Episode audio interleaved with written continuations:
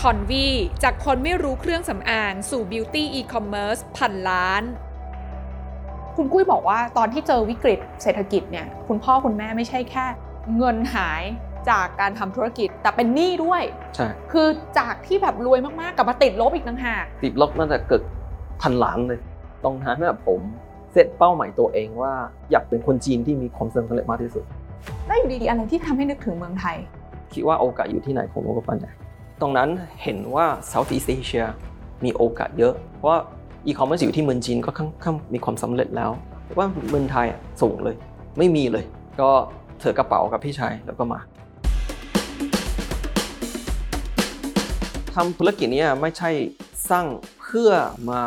หาเงิน ก็ value ของแพลตฟอร์มนี้อะจริง ๆ มี เพราะว่าช่วยแบรนด์ขายของจริง ๆ ไม่ใช่มาตัดราคาเอง เป็นธุรกิจอะที่ค่อยๆ สร้าง ค่อยๆ ถูกต้องทุกๆ สเต็ปด้วย ถ้าไม่รวมบริษัทที่ global เนาะกล้าบอกว่าวันนี้คอนวี่ยังเป็นเว็บไซต์ e-commerce อะที่เมืองไทยที่ระบุดีที่สุด ที่ทุกคนสู้ไม่ได้ ในช่วงหลายปีที่ผ่านมานะคะเราเห็นอุตสาหกรรมที่เกี่ยวกับสินค้าบิวตี้เนี่ยนะคะมีการเปลี่ยนแปลงไปอย่างมากเลย โดยเฉพาะอย่างยิ่งการขึ้นมาอยู่บนแพลตฟอร์มออนไลน์กัน ซึ่งสำหรับในประเทศไทยเนี่ยนะคะถ้าจะพูดถึง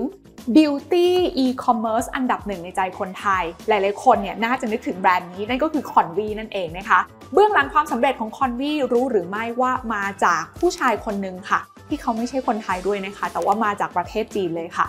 เขาเห็นโอกาสอะไรกับตลาดนี้ในประเทศไทย และคอนวีหลังจากนี้กำลังจะมีการเติบโตอะไรที่น่าสนใจกันอีกบ้าง The Briefcase วันนี้ชวนทุกคนมาหาคำตอบกันค่ะ กับคุณหวงชิงกุ้ยนะคะ ซึ่งเป็น f o u เดอร์ของคอนวีนั่นเอง ตามมาฟังกันค่ะ ได้มีโอกาสมาเจอคุณกุ้ยสักทีนะคะ ติดตามคอนวีมานานค่ะ ต้องบอกว่าโอ้โหเป็นแบบแพลตฟอร์ม Beauty E-commerce ในเมืองไทยที่ประสบความสำเร็จอย่างรวดเร็วมากนะคะ แต่ทราบมาว่าจริงๆแล้วคุณกุ้ยเนี่ยก็คือมาจากประเทศจีนเลย เป็นคนสัวเถาด้วย เราต้นตำรับเดียวกันเลยนะ ใช่ใช่ใช่ใช่ใช่ก็จริงๆ ผมเป็นคนจีนเกิดที่เมืองจีน ค่ะ แต่ว่าอ่าพ่อแม่จะอยากผมมาเรียนภาษาอังกฤษ อืม เพราะตรงนั้นอ่ะอยู่ที่เมืองจีนก็ยังไม่ค่อยมีโรงเรียนนานาชาติ อายุ 12 ขวบผมก็กับพี่ชายอ่ะ ค่ะ ย้ายมาที่เมืองไทยพ่อแม่จริงๆไม่มานะ อ่าอ่า ก็มาเรียน middle school กับ high school อยู่ที่เมืองไทยเลย โอ้ทำหน่อยค่ะ แล้วตอนนั้นคุณพ่อคุณแม่ทำอะไรคะอยู่ที่เมืองจีน เอ่อพ่อทำธุรกิจกับ อืม อาหารเสริม พ่อแม่ไม่เคยไม่เคยไปไปไปเรียน ผมไม่มีโอกาสอ่าเรียนเลยเมื่อก่อนตั้งตั้งแต่เด็ก ก็อยากผมอ่ะกับพี่ชายพี่สาวอ่ะสี่คนมีโอกาสมาเรียน เพราะว่าทำธุรกิจเขาคิดว่าข้างข้างความท้าทาย เย มา อะ ก ถ้าไม่รู้จักว่าเขาอย่างอ่านไม่ค่อยได้ เขียนไม่ได้ พูดภาษาจริงกันก็ไม่ค่อยได้เอ่อยังพูดภาษาสวเฉาได้จิ๋ว อ่าพูดได้จีน แต่ว่าธุรกิจตรงนั้นที่ทำค่อนข้างมีความสำเร็จสำเร็จแล้วอ่ะมีพนักงานกับมีสาขาที่เมืองจีนอ่ะนี่เกือบกี่ร้อยสาขา โอ้โหเป็นร้อยสาขา กี่ร้อยสาขา แต่ว่าเขายังเขียนไม่ก็ได้ทำคอมพิวเตอร์ไม่ได้ ก็จำหมด คุยกับคุณกุ้ยข้างนอกคุณกุ้ยบอกว่าจริงๆ คุณพ่อคุณแม่ มาจากชาวนาเลย ใช่ ที่สัวเถา ใช่ แล้วก็สร้างเนื้อสร้างตัวขึ้นมา ในยุคที่แบบตอนนั้นมีโอกาส ตอนนั้นตอนที่คุณกุ้ยได้มาเรียนเมืองไทยเนี่ยธุรกิจที่บ้านหลักๆ ที่สร้างความมั่งคั่งหลัก ๆ ให้คุณพ่อคุณแม่คือคือธุรกิจอะไรคะธุรกิจดั้งเดิม ธุรกิจอาหารเสริม อาหารเสริม มันกับ direct sale นิดหน่อย อ่าโอเค แต่ก็แบบโอ้โหเติบโตได้ดีเลย ตึกโตได้ดีแต่ว่าตรงนั้นอ่ะเป็นอ่าร้านจาก financial crisis ของ 1997 อืม ก็เจอปัญหาเกี่ยวกับธุรกิจค่อนข้างหนัก ก็ขาดทุนเยอะมาก จะเป็นคนรวยแล้วก็กลับไปเป็นคนที่ขาดทุนเยอะด้วย เอาง่ายๆภาษาชาวบ้านขออนุญาตคุณกุ้ยคือแบบจากชาวนาเลยอะ ใช่ ขึ้นมาแบบเป็นมหาเศรษฐีในเมืองสัวเถาอะ่ะ แล้วก็พอเจอวิกฤตเศรษฐกิจปุ๊บอะ่ะ ทุกอย่างอะ่ะ พังคลืนลงมา ถูกต้อง กลับ แต่ว่า สู่สามัญเหมือนเดิม ผจะไม่เจอพ่อแม่เป็นเจ้าเจ้านายเป็นแบบนั้น อ่าอ่า ตั้งแต่ผมเกิดจริง ๆ ธุรกิจของพ่อก็โอเคแล้ว อ๋อ ชีวิตของผมอะตรงนั้นก็สปอยมาก เป็นลูกลูกที่สปอย อ่าอ่าอ่า โอเคอยู่ที่อยู่ที่บ้านก็มีคนที่ ดูแล ดูแล ป้อนข้าว แล้วก็ป้อนข้าว อ๋อ แต่ว่าเห็นว่าธุรกิจไม่ดีแล้วก็ อืม จะต้องทุกอย่างต้องทำเอง ชีวิตเปลี่ยนมาตอนนั้นกี่ขวบ เอ่อเก้าขวบก็ เก้าขวบ เก้าถึงสิบขวบ แล้วรู้ไหมรู้ว่าที่บ้านสถา รู้ นะทางการเงินเปลี่ยนไปละเฮ้ย รู้ ไม่เหมือนเดิม รู้ เป็นคุณหนูเหมือนเดิมไม่ได้ รู้ ละ รู้รู้เพราะว่าใช้เงินไม่เหมือนกัน า เมื่อก่อนก็อยากกินอะไรก็กิน อืม แต่ว่าร้านจากตรงนั้นอาจจะ ก็ไม่มีเงินแล้ว คุณกุ้ยบอกว่าตอนที่เจอวิกฤตเศรษฐกิจเนี่ยคุณพ่อคุณแม่ไม่ใช่แค่ เงินหายจากแบบเรื่องของการทำธุรกิจ แต่เป็นหนี้ด้วย ใช่ คือจากที่แบบรวยมากๆกลับมาติดลบอีกต่างหาก ติดล็อกน่าจะเกิดพันล้านเลย ตอนนั้นเพราะว่าคือมีการกู้จากต่าง ใช่ ประเทศด้วย แล้วก็ออกถูกต้อง มาลงทุนในในต่างประเทศด้วย ถูกต้องลงทุนหลายประเทศ อ่ารวมทั้งบ้านรวมทั้งเมืองไทยด้วย เมืองไทยอเมริกา อ่า หลายที่ โอ้โห ก็ก็เงินอยู่ที่เอ่อเงินกู้อ่ะ อ่า ค่อนข้างเยอะ แล้วก็ financial crisis อะทำให้หายไปหมด โอ้โห แต่ว่าต้องจ่าย ก็ยังต้องจ่ายอยู่ ใช่ต้องจ่าย และที่สำคัญเนี่ย คุณพ่อคุณแม่ยังให้ความสำคัญกับเรื่องการศึกษาของลูกทั้ง 4 คน ต้อง ยังไงยังไงก็ต้องให้มาเรียน ไปรุ่นบุรี มาร่วมเลยดีด้วย ใช่ แล้วเอาเงินที่ไหนมาเรียนนะ ก็ยืมจากเพื่อน ไปยืมจากเพื่อนมา ยืมจากเพื่อนใช่ โอ้โหคุณพ่อแม่สุดยอดมาก ก็เป็นไอดอลของผม อ่า เป็นไอดอลของผมเพราะว่าชีวิตมาค่อนข้างยาก อ่าเรียนอยู่ที่เมืองไทยที่ร่วมเลยดีกี่ปีคะ ถึงถึงจบเลยเกรดหกถึงเกรดสิบสอง อ่าก็ 6 ปี ใช่ ก็คุ้นเคยกับคนไทยพอสมควร ตรงนั้นอ่ะจริง ๆ คนจีนอยู่ที่อยู่ที่เอ่อโรงเรียนของผมอ่ะคนยังไม่เคย respect คนคนจีน ไม่อยากเล่นกับคนจีนด้วย ก็เหมือนกับไอ้ยอยู่เป็นคนจีนกลับบ้านกลับไปคนเมืองจีนดีกว่า เป็นแบบนั้นเป็น background เนาะเป็นแบบนั้น แต่ว่าผมเป็นคนที่ friendly ก็ไม่อยากสู้เนาะไม่อยากสู้กับคนอื่น ก็โอเค ได้เพิ่มที่สนิทกับเพิ่งดีค่อนข้างเยอะ อ่าโอเค ถึงตรงนี้ยังยังยังเป็น คุยกัน เพื่อนสนิท อยู่เลย อยู่ ก็เรียนอยู่ที่ร่วมฤดีจนถึงเกรด 12 และหลังจากนั้นช่วงเวลานั้นก็คือสถานการณ์ที่บ้านก็เริ่มดีขึ้น จริงๆไม่ดี ไม่ดีครึ่ง ไม่ดีขึ้น ใช่ไม่ดีครึ่ง แล้วแล้วแล้ว ก็ประมาณนั้นเลย อ้าวแล้วระหว่างทางคือต้องยืมเงิน คุณพ่อคุณแม่ต้องยืมเงินส่งลู ยื ก มเงิน เรียน ต่อ ตลอด ใช่ แล้วมันมาเริ่มคลี่คลายตอนไหน เพราะว่าก็ต้องเข้ามาหาลัยแล้ว ใช่ จังหวะที่ต้องเข้ามาหาลั หาย อะ เงินเข้าไปมหาลัยด้วย เขาก็ต้องหาต่อให้ ถูกต้อง โอ้โหทั้งสี่คนเลย ทั้ง พี่ สี่ ชาย คน ด้วย ทั้งสามสามคนไปอเมริกาหนึ่งคนไปออสเตรเลีย โอ้สุดยอดแล้ว ใช่ แล้วแล้วไปแล้วคุณกุ้ยเลือกไปไหนไปอเมริกา ไปอเมริกาไป Purdue University อินเดียนา ไปเรียนอะไรครับ ไปเรียนเกี่ยวกับ business management กับ international business แล้วก็เรียนเองจาก computer science คือแสดงว่าสนใจเรื่องของ business เรื่องของธุรกิจอยู่แหละเรื่องของการจัดการ เพราะว่าพ่อเป็นคนที่ทำธุรกิจ อืม ก็มองมองเห็นว่าพ่อเหมือนกับเป็นไอดอลของผม อืม ก็อยากทำธุรกิจ อืม แต่ว่าสิ่งที่ผมค่อนข้างชอบก็เป็นเทคโนโลยี อ่า เป็นคอมพิวเตอร์ ก็เริ่มขายของตรงที่อายุเก้าขวบ ขายอะไรคะ ขายขายสินค้าที่พ่อผลิตอาหารเสริม อาหารเสริม ไป ไป ข ายใคร ไปขายเอ่อเพื่อนนั่นด้วยกัน อ่า ผมจะไม่เรียน เออ ตรงตรงที่อยู่ที่คลาสอาจจะไม่เรียน เออ ต้องขายของ เออ หลังจากเรียนแบบ finish the day เนาะ อืม ไอจะไปขายครู ขายครู ไปขายครู เออ ใช่เป็นคนเป็นแบบนี้ เออสุดยอดสุดยอด แล้วก็ถ้าจริงๆพูดเกี่ยวกับธุรกิจแรก อืม จะเป็นอยู่ที่มหาลัย ค่ะ จริงๆ ชื่อคอนวีอ่ะสร้างตั้งแต่ตรงนั้นปี 2007 ชื่อคอนวีแต่มาจากคำ convenience เหมือนกับที่บอกเนาะผม ที่บ้านก็ไม่ไม่ได้มีเงินเยอะตรงนั้น ก็อยากหาเงินมาใช้ตัวเองมาสเปน อ่า หาทุกอย่างที่ได้ได้เงินกลับมา อืม สร้างธุรกิจที่แรกที่อยู่ที่เอ่ออเมริกาจะเป็นอีแพลตฟอร์ม ผมทำโคดิ้งเอง แพลตฟอร์มที่ขายหนังสือเบอร์เบอร์สอง อ่า ก่อน Marketplace ของ Facebook อ่าขายหนังสือมือสอง ถูกต้อง แต่เราเป็นแพลตฟอร์ม เพราะฉะนั้น ครับ ใครมีหนังสือมือสองอยากเอามาแลกเปลี่ยนกัน เพ มา ราะว่าเห็น ได้ โอกาสว่าบุ๊กสตอร์เขาขายหนังสือมือสองหนึ่งบุ๊กประมาณ 80ดอลลาร์ตรงนั้น เพราะหนังสืออยู่ที่อเมริกาแพงมากเนาะแล้วก็ขายกลับที่บุ๊กสตอร์ประมาณ 25-30 เหรียญกำไรอาจจะมี 50 เหรียญที่บุ๊กสตอร์ได้อยู่นะเขาไม่ได้ทำอะไรก็เก็บขายเก็บขายแค่นี้ ก็เห็นว่านักเรียนอ่ะไม่ค่อยชอบ เพราะว่าเขาขายถูกแล้วก็ต้องซื้อแพงผมก็ทำทำธุรกิจเนี้ย ตัดตัวกลางทิ้ง ถูกต้องก็ทุกหนังสือผมจะมีคอมมิชชั่นประมาณ 10ดอลลาร์ แล้วเกิดอะไรขึ้นระหว่างทางทำไมถึงไม่ได้ทำต่อ จบแล้ว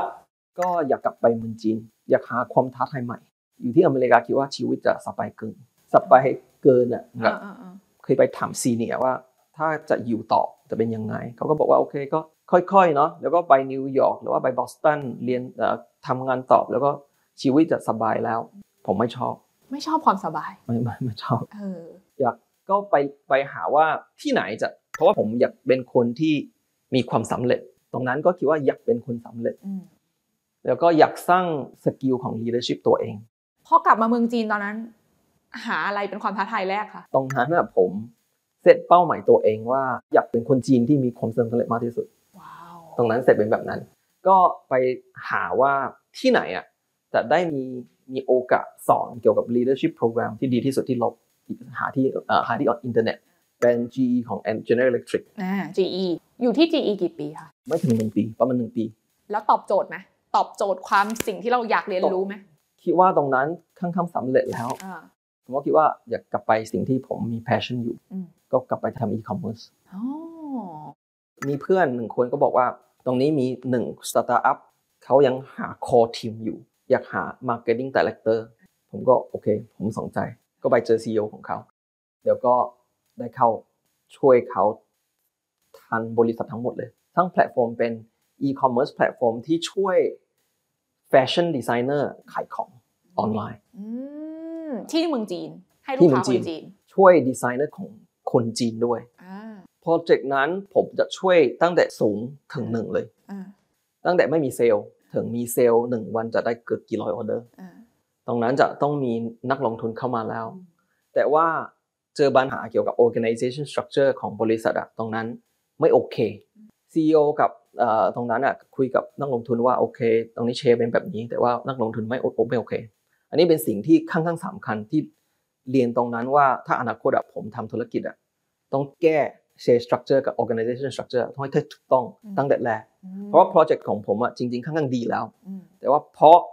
อันนี้ไม่ถูกต้อง อืม นักลงทุนเข้าไม่ได้ อืมก็คือโครงสร้างองค์กร แล้วก็โครงสร้างการถือหุ้น ถูกต้อง ที่มันอาจจะไม่เอื้อให้กับการเพิ่มทุน ถูกต้อง ของบรรดานักลงทุนที่อยากมาร่วมเติบโตด้วย ใช่ ก็เลยติดปัญหา ติดปัญหาแล้วก็บริษัทต้องปิด อื เพราะไม่มีเงินตอบแล้ว อ่าโหแล้วตอนนั้นรู้สึกไงคะ ตรงนั้นก็คิดว่าก็เฟลนิดหน่อยเนาะแต่ว่า คิดว่าไม่อยากเสียโอกาสคิดว่ายังเป็นสิ่งที่ดี ผมอยากทำต่อ อ่า ผมก็สร้างอีกหนึ่งบริษัทออกมา อืม เดี๋ยวก็เอาทีมไปกับผม เปลี่ยน strategy นิดหน่อยสร้างแบรนด์ตัวเอง เป็นแบรนด์ที่ขายแฟชั่นอ c c e s s o r y เดี๋ยวก็ contract กับประมาณ 20 กว่าคนที่ดีไซเนอร์ท็อปดีไซเนอร์อยู่ที่เมืองจีนทำทำสินค้าเอง โอ้ เดี๋ยวขายออนไลน์ พวกแบบตุ่มหูสร้อยคอ ถูกต้อง อะไรอย่างนี้ใช่ไหมคะ ใช่ใช่ใช่ อ่าแต่ก็คือต่อยอดมาจากของเดิมเนี่ยแหละ เพราะว่าเรา ใช่ รู้สึกว่าเรามี passionate กับสิ่ง ถูก นี้ ต้อง ก็ใช้ใช้องค์ความรู้ที่มีแล้วก็ดึงทีมมา แต่อันเนี้ย แล้วก็ เป็นบริษัทเราเองละ ใช่ ทำแบรนด์ของตัวเอง ถูกต้อง ขายทั้งออนไลน์ ยืมเงินจากเพื่อน ยืมเงินจากเพื่อนด้วย ห้าล้านบาท อืมตอนนั้น ตรงนั้น แล้วสำถือว่าสำเร็จไหมคะ สำเร็จได้บางอย่าง อืม ก็ได้ขายที่แคตตากรีของผมอยู่ที่ออนไลน์ได้มากที่สุด แต่ว่าขาดทุน เพราะ เพราะว่าใหญ่ที่สุดแล้วแล้วขายใหญ่ต่อ อืม ลูกค้ากับนิชเกินไป อยู่จะต้อง educate ลูกค้าให้มากขึ้น อ่า จะเห็นว่า marketing cost อะไม่ไม่ cover อ่านักลงทุนกับ gross margin ของสินค้าตัวเอง เข้าใจ ใช่แล้วก็ตรงนั้นโอเคร้านจะซิกเสียนอ่าขาดทุนแล้วแล้วก็ต้องคืนคืนเงินอ่ะก็มาโฟกัสที่คอนวีเลย เอ่ออะไรที่ทำให้เกิดเป็นคอนวีได้อะคือต้องบอกว่าคอนวีเนี่ยจริงๆ คืออยู่ดีๆ เพราะว่าห่างจากเมืองไทยไปนานอะ อืม ถูกปะ ใช่ จบเกรด 12 ไปอเมริกาแล้วกลับไปไต้หวันจีน แล้วอยู่ดีๆ อะไรที่ทำให้นึกถึงเมืองไทย คิดว่าโอกาสอยู่ที่ไหนของวงการไหนตรงนั้นเห็นว่า Southeast Asia มีโอกาสเยอะ เพราะว่า e-commerce อยู่ที่เมืองจีนก็ค่อนข้างมีความสำเร็จแล้ว แต่ว่าเมืองไทยอะสูงเลย ไม่มีเลย ก็เถอะกระเป๋ากับพี่ชายแล้วก็มา ตรงนั้นอยากทำธุรกิจขายคอมพิวเตอร์กับเกจ e t เพราะว่าเมืองไทยจริง ๆ คนที่ชอบเล่นคอมพิวเตอร์ คนผู้ชายแบบผมไม่คนผู้ชายผมเป็นคนเกมเมอร์อยู่ด้วยเนาะชอบคอมพิวเตอร์เล่นเล่นเกม เล่น Counter Strike ตลอดเวลาเล่นนาล็อกเนาะเล่นเยอะก็อยากมาขายคอมพิวเตอร์ก่อน เพราะว่าเหมือนกับมีห้างพันทิปแฟร์ฟอร์จูนเนาะค่อนข้างเยอะ ก็เพราะแบบเนี้ย first mover ไปแล้ว first mover ไปแล้ว อืม ผมก็คิดว่าโอเคยังมีโอกอ่าตลาดอะไรบ้านไหมคิดว่าแฟชั่นทำไม่ได้ อืม ทำเอ่อที่ที่เมืองไทยอ่ะไม่เหมาะเอ่อสำสิ่งที่สำคัญมากที่สุดตรงนั้นอ่ะเกี่ยวกับอีคอมเมิร์ซก็เกี่ยวกับโลจิสติก ค่ะ โลจิสติกตรงนั้นยังไม่ค่อยมี ยังใช้ EMS อยู่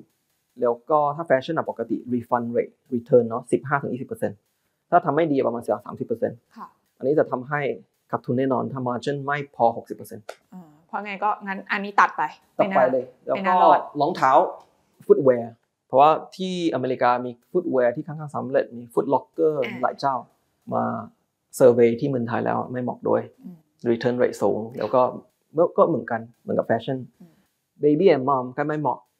ตลาดเนี้ยยังไม่เกิดที่เมืองไทย ในเวลานั้น ใช่แต่เวลานั้น beauty แต่เป็นตัดอินดัสทรีที่เมืองไทย คนไทยอะชอบใช้เงินมากอยู่ที่ตลาดนี้ คือคนไทยเอ่ออะไรก็ไม่รู้แหละ แต่ฉันต้องสวยไว้ก่อน ถูกต้อง ใช่ไหม ถูกต้อง บิวตี้มันเลยกลายเป็นตลาดที่ ใช่ ใหญ่มาก ใช่ใช่ใช่เห็ว่า แต่จริงๆตัวนี้ไม่ใช่แค่คำว่าสวยเนาะเพราะว่ามันได้ทุกเพศทุกวัยเลย ใช่ นะมันต้องดูดี แต่ดูดี แสดงว่าตอนนั้นพอมาเห็นแล้วว่าบิวตี้น่าจะเป็นโอกาสที่ใหญ่และคุ้มทำอันหนึ่งของบ้านเรา เลยแบบโอเคเลือกเข้ามาอยู่ในบิวตี้อีคอมเมิร์ซนี่นแหละ เพราะอีคอมเมิร์ซมันเป็นแบบแบ็กกราวด์เดิมของเราใช่ไหม ใช่ แล้วยังไงต่อแต่วันนั้นคือเราคือแบบมากันสองคนอะหิ้วกระเป๋ามาจากเมืองจีนกับพี่ชายเป็นคนจีนด้วย มันดูแบบมันดูยากมากเลยนะ แล้วก็ไม่มีเงินด้วย แล้วไม่มีเงินด้วย ใช่ไม่มีเงิน ตร ด้ว ง ย นี้ ก็ไปเช่าคอนโดหนึ่งห้องจากเพื่อน อ่า หนึ่งห้องนะไม่ใช่หนึ่งคอนโด อ่าอ่าอ่า ใช่ยังจำได้ว่าก็จะประมาณ 5,000 บาท ใช่แล้วก็ก็อยู่ที่นู่นเลย อ๋อ ใช่ แล้ว แล้วก็ เราเริ่มนับหนึ่งยังไงอะ ก็ไปไปเดินตลาดเดินตลาดว่าโอเคเอ่อเครื่องสำอางอ่ะคนซื้อที่ไหนอ่าปกติอ่ะค่ะซื้อจากเคาน์เตอร์ หรือว่าซื้อยังมีเว็บไซต์เมื่อก่อนนะมันกับซื้อจากฮ่องกงหรือเปล่าหรือว่าของฮิ้วหรือเปล่าต้องไปเรียนทุกอย่างแล้วก็ทำ business plan ต้องมีอะไรบ้างมีเว็บไซต์ ต้องมีเว็บไซต์เป็นแบบไหน อืม ผมก็เริ่มผลิตแล้วเพิ่งทำโคดิ้งแล้ว เขียนโค้ดเอง เขียนโค้ดกับจ้าง 3 คนพัดทำทำเว็บไซต์เลย คนจีน อ๋อจ้างคนจีนเพราะว่ามันออนไลน์ได้ ใช่ แล้วเอาตังค์ที่ไหนจ้างเขาคะตอนแรก ตอนนั้นใช้หนึ่งแสนบาทเอง 1นึ่งแสนบาท ใช่ ในการเริ่มต้นคอนวี ถูกต้อง แล้วเอาเงินแสนบาทมาจากไหน เอ่อ saving อ๋อเซฟวิ่งที่ saving มี ตัวเอง เซฟวิ่งตัวเองเอา saving ตัวเอง เอาละก้อนนี้แหละ มา ใช่ เริ่มทำคอนวี ใช่ เช่าคอนโด 5,000 สามคนที่ที่เป็นต้องเอาซอสเป็นเพื่อนด้วย ค่ะ ใช่เพราะว่าไม่มีเงินเนาะ อ่า ก็ อ่า แสนพระเอง เออ ผลิต 3 เดือน คือเหมือนก่อร่างสร้างคอนวีขึ้น ใช่ มา เบต้าเบต้าสามเดือนเอ่อมีแอปมีเว็บไซต์ PC อย่างเดียว อ่า แต่ PC ยังไม่มีโมบายไซต์ต้องใช้อินเทอร์เน็ตอย่างค่อนข้าง early stage ค่ะ ปีอะไรคะครั้ง สอง แรก สอง ที่ พัน ล สิบเอ็ด นช์ ไม่มีออนไลน์เลยที่เมืองไทยตรงนั้นมีไทยซีรีส์ดิว อื ยัง ม จำได้ไหมไทย ขายดีล ขายดีล แบบส่วน ใคร ลด มีไทยซีรีส์ดิวแล้วก็เอ็นโซโกมีแล้ว อ่ากรุ๊ปปอง ใช้กรุ๊ปปอน แล้วเอาเครื่องสำอางที่ไหนมาขาย ก็ใส่สินค้าก่อน อืม แล้วก็คนอยากเซิร์ชไปเซิร์ชจากที่ห้าง เฮ้ยเจ๋ง ใช่แล้วขาดทุน ทำไมอะคะ เพราะว่าขายราคาถูก อ่า แต่ว่าต้องทุนอ่ะเป็นต้องทุนเต็ม อ่า คือ อยากดึงทราฟิก ก็ช่วงแรกๆ ไม่รู้ว่าขายคุณจะซื้อหรือเปล่า อ่า ก็ไม่มี inventory ไม่มีเงิน inventory ด้วย ก็ใส่สินค้าก่อน า ลองดูลองดูว่าคนซื้อหรือเปล่า อ๋อ คือไปเดินไปถ่ายรูป ใช่ไปถ่ายรู ไป ป ถ่ายรูปแล้วก็เอารูปแบบมาแปะอยู่ในเว็บ ใช่ แล้วก็ตั้งราคาที่ถูกกว่า ใช่ ท้องตลาดทั่วไป อ๋อ แล้ว ราคาที่คิดว่าคนจะซื้อ อ่า แต่ว่าขาดทุน อ่า ใช่ ก็ยอม ก็ต้องลองใช้ อ่าแล้วลองไปแต่มันขาดทุนเรื่อยๆก็ไม่ไหวไงเราก็มีอยู่ ถูกต้อง แสนเดียวอะ ถูกต้อง แล้วทำอะไรต่อคะ ยืมเงินจากเพื่อน อ่า ใช่ชีวิตดีที่ได้ เพื่อนดีเนอะ ได้ได้ถูกต้อง เพื่อนดีเพื่อน ก็ ดี มีเพื่อนข้างข้างๆดี ค่ะ ทั้งชีวิต อืม ที่ช่วยช่วยไปช่วยช่วยไปช่วยมา อืม แล้วก็เอ่อเพื่อนจะให้ไปแนะนำว่าเอ่อนักลงทุนมีขายบ้าน อ่า แต่ว่าไม่มีขายลงทุน ค่ะ ที่หลังอ่ะจะเป็นเพื่อนเป็นคนที่ลงทุน อืมเหมือน angel investor Angel Investor เป็นเพื่อนที่ช่วงแรกเราไม่ได้สนิทนะ ค่ะ ยังไม่ได้เจอเขาตั้งแต่เกือบสิบปี ยังไม่ได้เจอแล้วเพอเขาว่าอาจจะอยากทำธุรกิจ อืม อยากหาคนลงทุน อ่า อ๋อโอเคก็มาเจอไอ้แล้วก็เขาเจอแล้วไปแนะนำผมไปเจอแม่เขา อ่า แล้วแม่บอกว่าแม่ไปไปดู fortune teller อ่าดูดวง ดูดวง อ่า ว่าคนเนี้ยโอเค แล้วก็ลงทุนเป็น angel ว้า ถูกต้องครับ ว ถูกต้อง นั่นเลยได้เงินทุนก้อนแรกมา ถูกต้อง นะคะ เพื่อที่จะมาชุบชีวิตคอนวี ใช่ นะเราก็เลยเริ่มมีทุนละสิ มีทุนละ ทีนี้เราแต่ก็ต้องอิงอีกอะคนจีนที่ไม่ได้มีคอนเน็กชันมากมายในเมืองไทยนะ แล้วจะไม่มีเลย เราไปต่อยังไงอะคะ เอ่อค่อนข้างยากก็ค่อยๆเอ่อมีพนักงานหนึ่งคนเนาะเป็นอาซิสที่ถ่ายรูป counter เอ่อ CS ทุกอย่าง แล้วก็ค่อยๆค่อยๆ คิดวิธีว่าได้เซฟที่สุด เดี๋ยวก็ได้ลูกค้ากลับมาด้วย อืม ตรงนั้นจะไปพันเนอร์กับเอ่อเว็บไซต์คูปองกับไทยซีรีดิว ค่ะ ผมให้ดิสคาวคูปองให้เขาเดี๋ยวเขาเดินทราฟิกให้เรา อ่าโอเค ผมไปคุยเอง อ่าก็เริ่มต้นแบบนี้ ถูกต้อง ก็ไปได้ดี ไปได้ดี แต่ว่ากรุ๊ปปอง ไม่อยู่แล้ว ใช่ จริงๆ หลายบริษัทที่อยู่เห็นไปสิปีที่แล้ว11 Street ก็ไม่อยู่ที่แล้ว อ่าใช่ ใช่แต่ว่าคอนวียังอยู่ อะไรที่ทำให้คอนไม่ยังอยู่ ทำธุรกิจเนี้ไม่ใช่สร้างเพื่อมาหาเงิน ก็ value ของแพลตฟอร์มนี้จริง ๆ มี เพราะว่าช่วยแบรนด์ขายของจริง ๆ ไม่ใช่มาตัดราคาเอง เป็นธุรกิจอะที่ค่อยๆ สร้าง ค่อยๆ ถูกต้องทุกๆ สเต็ปด้วย คือมันมี purpose ของการทำธุรกิจนี้อยู่ มันมี value ในตัวมันเองอยู่ถูกไหม มี value แล้วก็อยากธุรกิจอะไปยาว อืมเราไม่ได้ตั้งใจแบบปั้นมา ขายแบรนด์ เอาตังค์ไปทำใหม่ ขายได้ตังค์ก้อนใหญ่มา ใช่ ทำใหม่ ไม่ได้อยากเป็นแบบนั้น นี่คือสิ่งที่คุณกุ้ยมองไว้แล้วตั้งแต่ต้นว่า เฮ้ยเราอยากทำแพลตฟอร์ม ขายสินค้าความงาม ที่มันสร้าง value ให้กับทั้งคอน sumer แล้วก็แบรนด์จริง ๆ ถูกต้อง แต่แน่นอนว่าในวันนั้นน่ะที่ก็ต้องบอกว่าอีคอมเมิร์ซในบ้านเรายังไม่ได้บูมขนาดนี้ ไม่บูมเลย แล้วยิ่งเซกเมนต์สินค้าความงามแบบเนี้ยมันยิ่งแบบคือ perceive ของคอน sumer เนาะในฐานะที่เป็นคอน sumer สมัยก่อนอะไรเงี้ อื ย ม จะซื้อสินค้าสักอย่างน่ะอาสมทีหน้าโตมาอาจจะแบบ โอเค ไปฟังรีวิวว่าอะไรดี แต่เราก็ต้องไปดูแพ้ไหมนะ หรืออะไรนู่นนี่นั่น เราเราแก้เพนพอยต์ตรงนั้นยังไง แล้วเราทำให้มันเป็นคอนวีที่ได้รับความนิยมมากขึ้นเรื่อยๆยังไง ช่วงแรก ๆ ปัญหาที่เจอเกี่ยวกับ consumer จะเป็น accessibility ของของ ลูกค้าอยากหาแบรนด์ใหม่ๆ เพราะว่าเพิ่งมีโซเชียลมีเดียด้วย ก็ลูกค้ามาหาสินค้าที่จากต่างประเทศเยอะ เพิ่งเห็นว่ามีแบรนด์จากนำเข้าที่เมืองไทยค่อนข้างสูงขึ้น คนไทยอาจจะยังเก่งเกี่ยวกับเอาแบรนด์เข้ามาเนาะแต่ว่าจะไม่ค่อยมีแพลตฟอร์มก็มาขายที่คอนดี อ่าเพราะฉะนั้นก็เริ่มจากตลาดที่ยังมีช่องว่างอยู่ ถูกต้อง ก็คือเป็นตลาดที่เป็น imported brand แต่มันก็ยังไม่ได้ โอ้โห แมสครอบคลุมได้เหมือนทุกวันนี้ ใช่จริงๆวันนี้ก็ไม่ได้แมสมาก อ่า แคตตากรีที่ผมคอนดีขายดีที่สุดจะเป็นสกินแคร์ อืม ยังมีปัญหาแบรนด์แบรนด์แบบเนี้ยยังมีปัญหาว่าเขาจะไม่ใช่ accessible ทุกช่อง ทุกช่องทาง ทุกช่องทาง อืม เหมือนกับเขาขายที่ห้างแล้ว แต่ว่าไม่ใช่ทุกลูกค้าไปเดินห้างได้เหมือนกับแบรนด์ใหญ่ๆ ก็มีปัญหาแบรนด์แบบนี้นะเขาก็มาพาร์ทเนอร์กับคอนวี อ่าเหมือนเราเป็นการเติมเต็ม เป็นจิ๊กซอว์ส่วนที่ขาด ที่ขาดที่เขาอยากขายออนไลน์ ที่เขาอยากขายออนไลน์ อันนี้เป็นโอกาสแต่ว่าก็เป็นความท้าทายมาก อ่า ของธุรกิจออนไลน์อยู่ที่เมืองไทย อืมอืม เพราะอะไร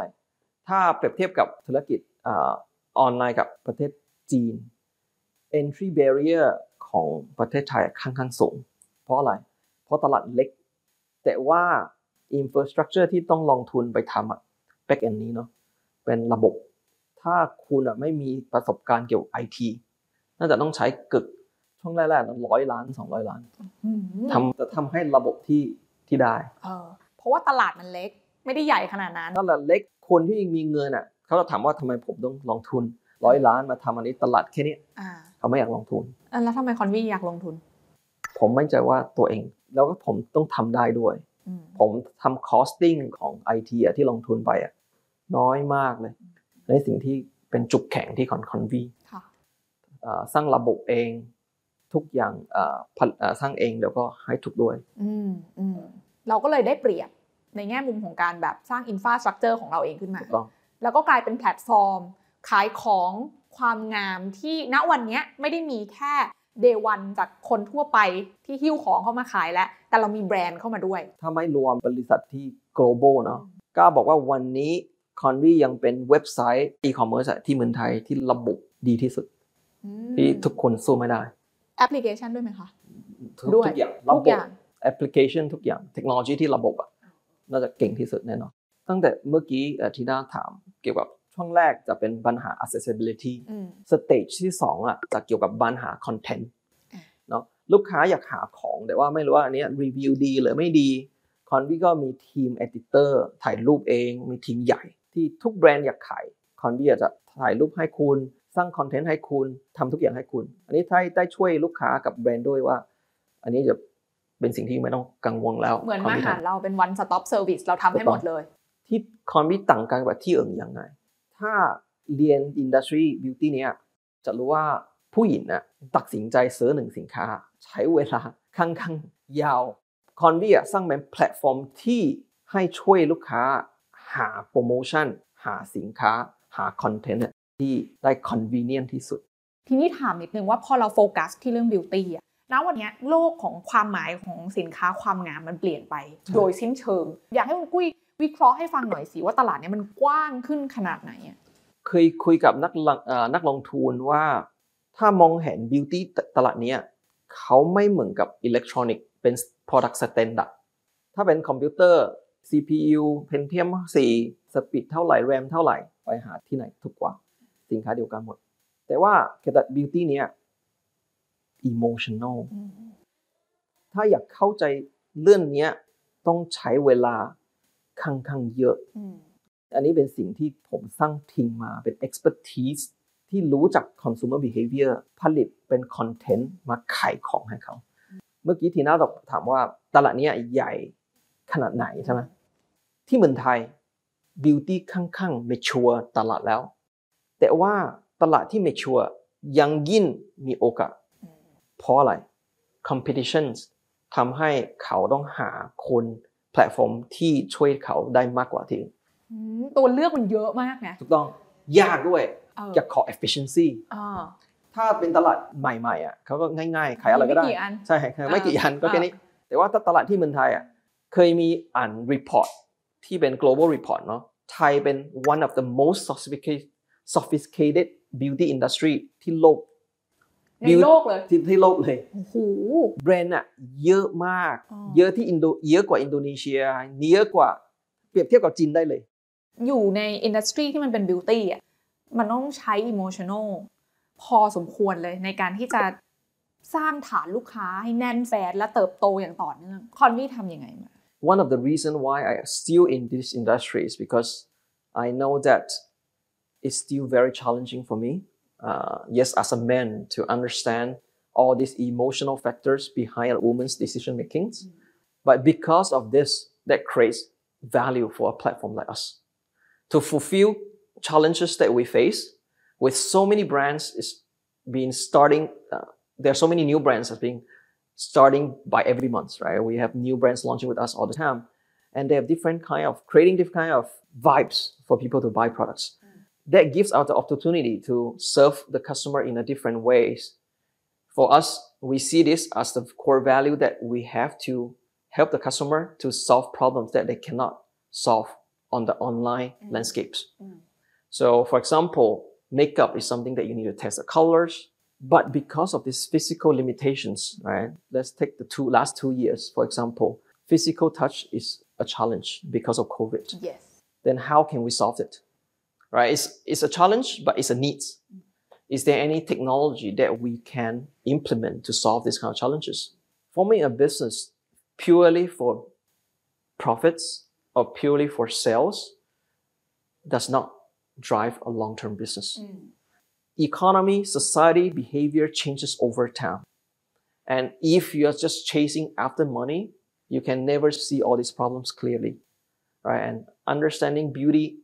becoming from accessible problems to content focused problems. And now people are looking added value. People are looking at added emotionals. They want to this purchasing journey to be fun and Mm. enjoyful from the moment they enter these applications till the moment they receive the products and they put it to their face. They're looking for uh, emotional attachments. How can we build that? Will be something that we're investing tons of R&D research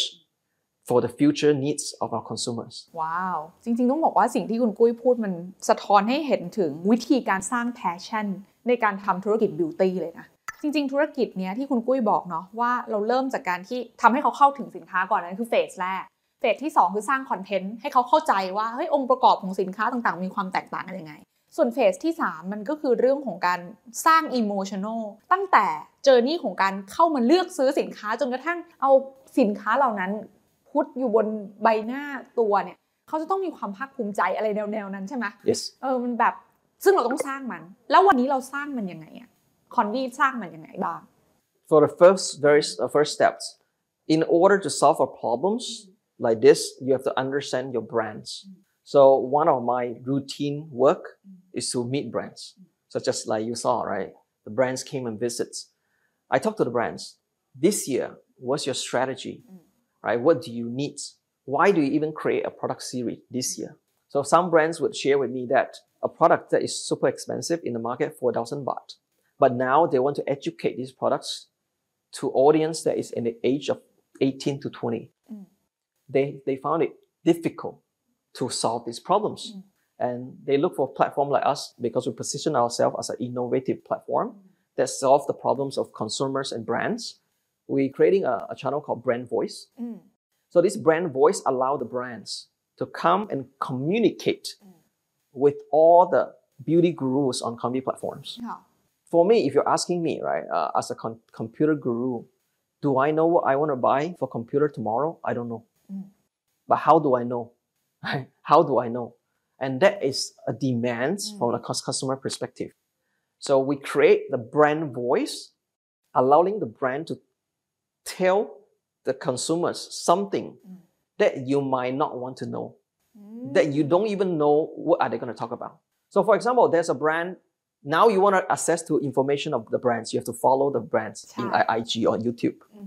and that's how we're going to create this this channel in Combi, allowing to get this kind of information. อ่าซึ่งตอนนี้เริ่มไปแล้ว Uh, we're on a beta trial right now, right? So it's going to be uh,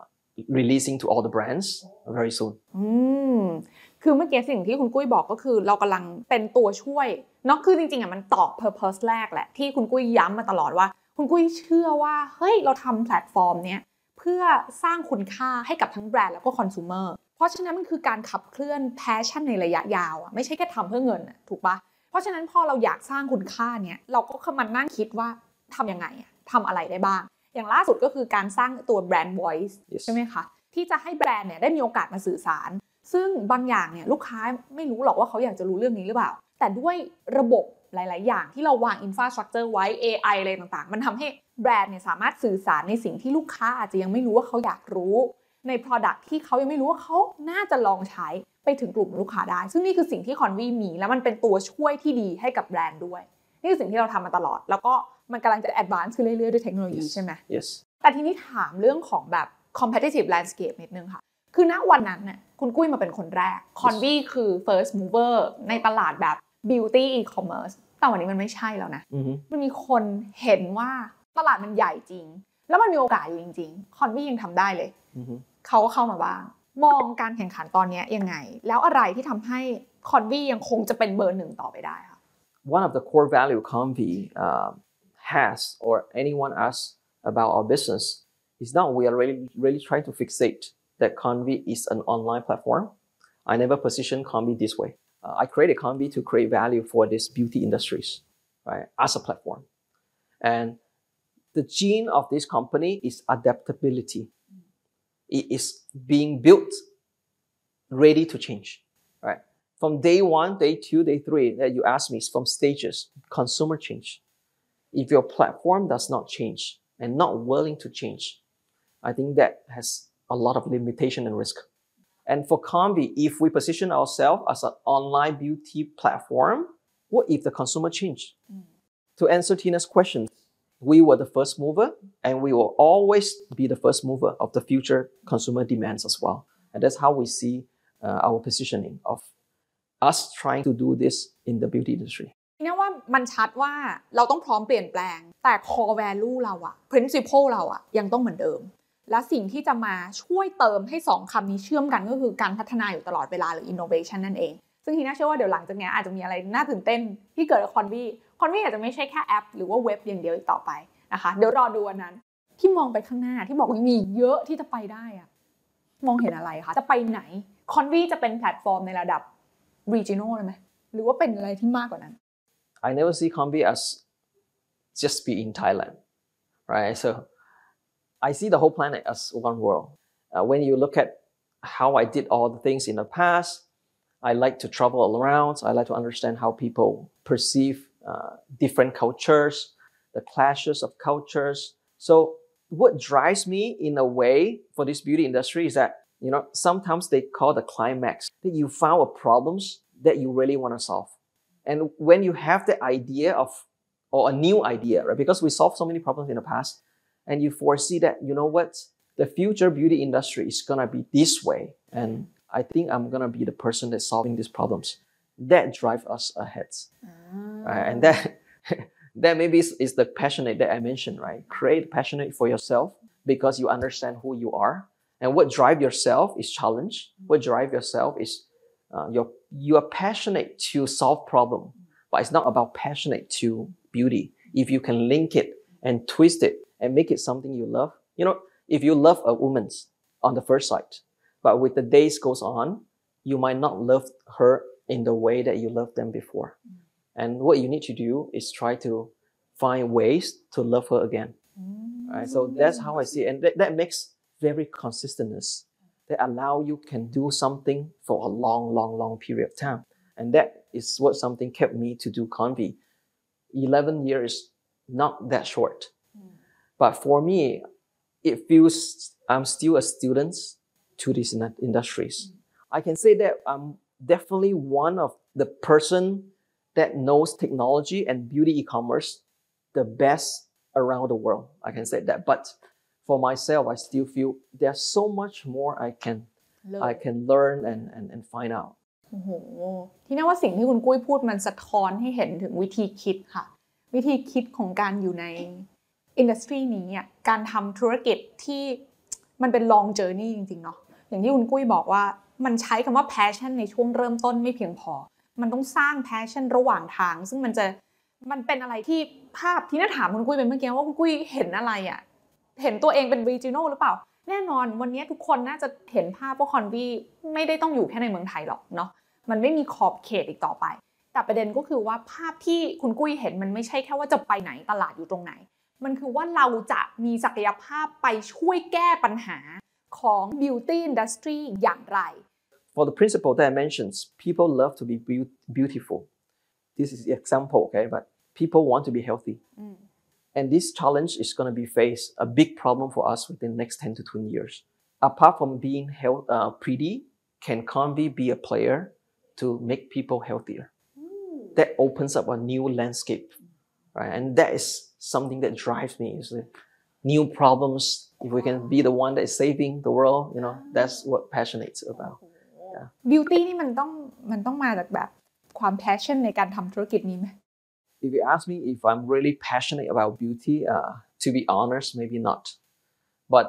in my own understandings, passionate is not something that comes with its nature. A mindset can be built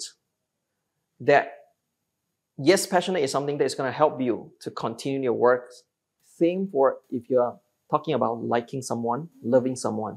I think love does not just coming from the first sight. Love should be built you should be continue to construct it to make it long lasting. So same for my business, right? I'm not really passionate about beauty, but I make it passionate towards to be part of my life.